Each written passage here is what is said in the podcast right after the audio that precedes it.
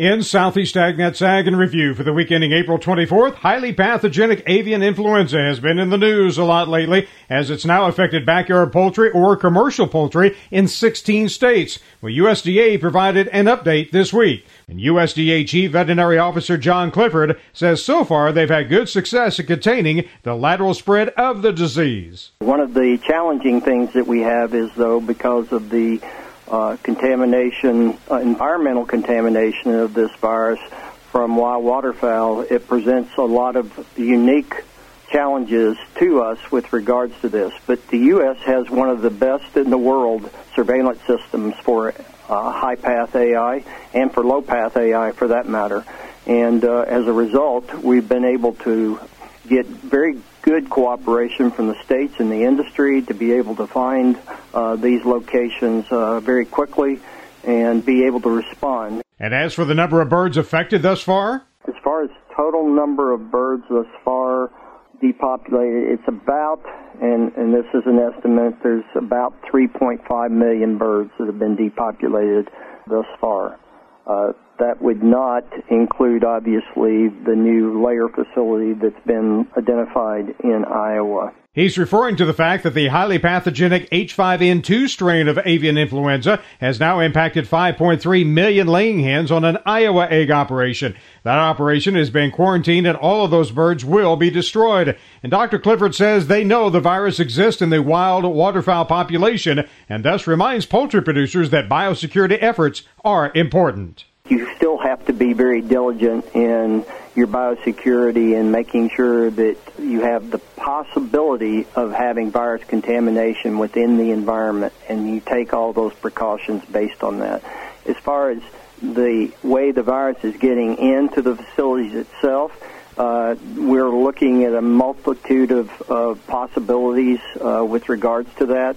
We know that we've had very good biosecurity in the past to prevent introductions of high path AI into our poultry operations, but we're reviewing all of those. And as we review them, I know that the industry, if we find gaps, the industry is, is taking those very, very seriously and implementing new ways to uh, address those gaps as soon as possible.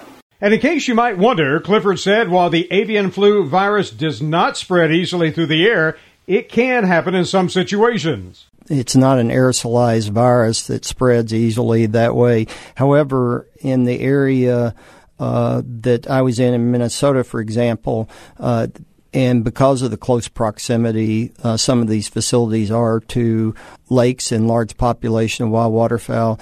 The winds have been pretty high in places there. The day that I was there, there was 20 mile an hour winds, and you could see a lot of dust blowing. So what we're talking about is the wind carrying potentially like feathers or or dust or things that could be uh, a carrier of the virus and moving it into uh, those houses. Some of those turkey houses will have a curtain on one side of the house that they can open and close to regulate um, the temperature within the house.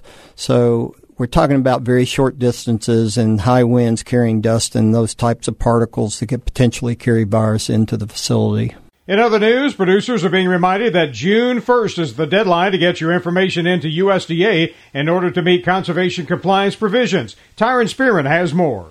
USDA reminds farmers that the 2014 Farm Bill requires a producer to file a highly erodible land conservation and wetlands conservation certificate form that's called AD 1026 with their local USDA service center by June the 1st.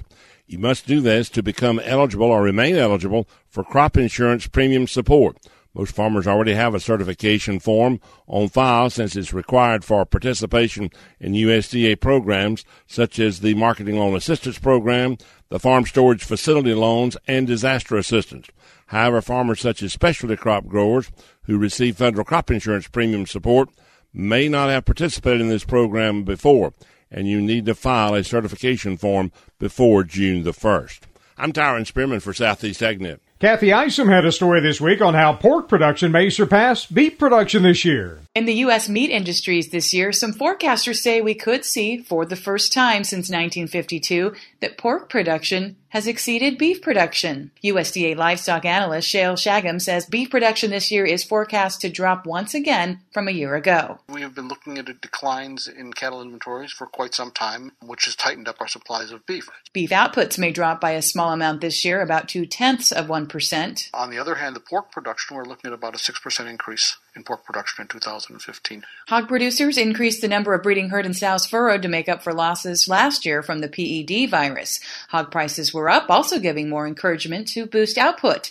This year there's been less PED activity, so the average number of pigs per litter is going up, further adding to production. To put it all together, pork production could top beef production this year, but only by a paper thin 30 million pound margin out of a 24 billion pounds of production. But will that really happen? A lot of it is going to depend on what happens to weights of the animals. And if it does happen, Shagam says it's not likely expected to be a trend. Beef is in an expansionary mode right now. So we will expect to see beef production to continue to increase. I'm Kathy Isom, Southeast Agnet. And we wrap up this week's podcast with Everett Griner talking about country of origin labeling. Cool. That means country of origin labeling. Some want to see it under federal mandate, some don't. It would require any food product produced outside the U.S. to carry a label so the consumer could decide whether they want to buy it or not. Granted now, most imported food products are safe, but some are not. They may not pose a threat, but they fall below U.S. minimum standards.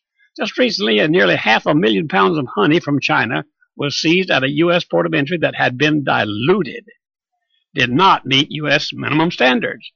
Now, we've had trouble with lesser quantities of foods from Latin American countries.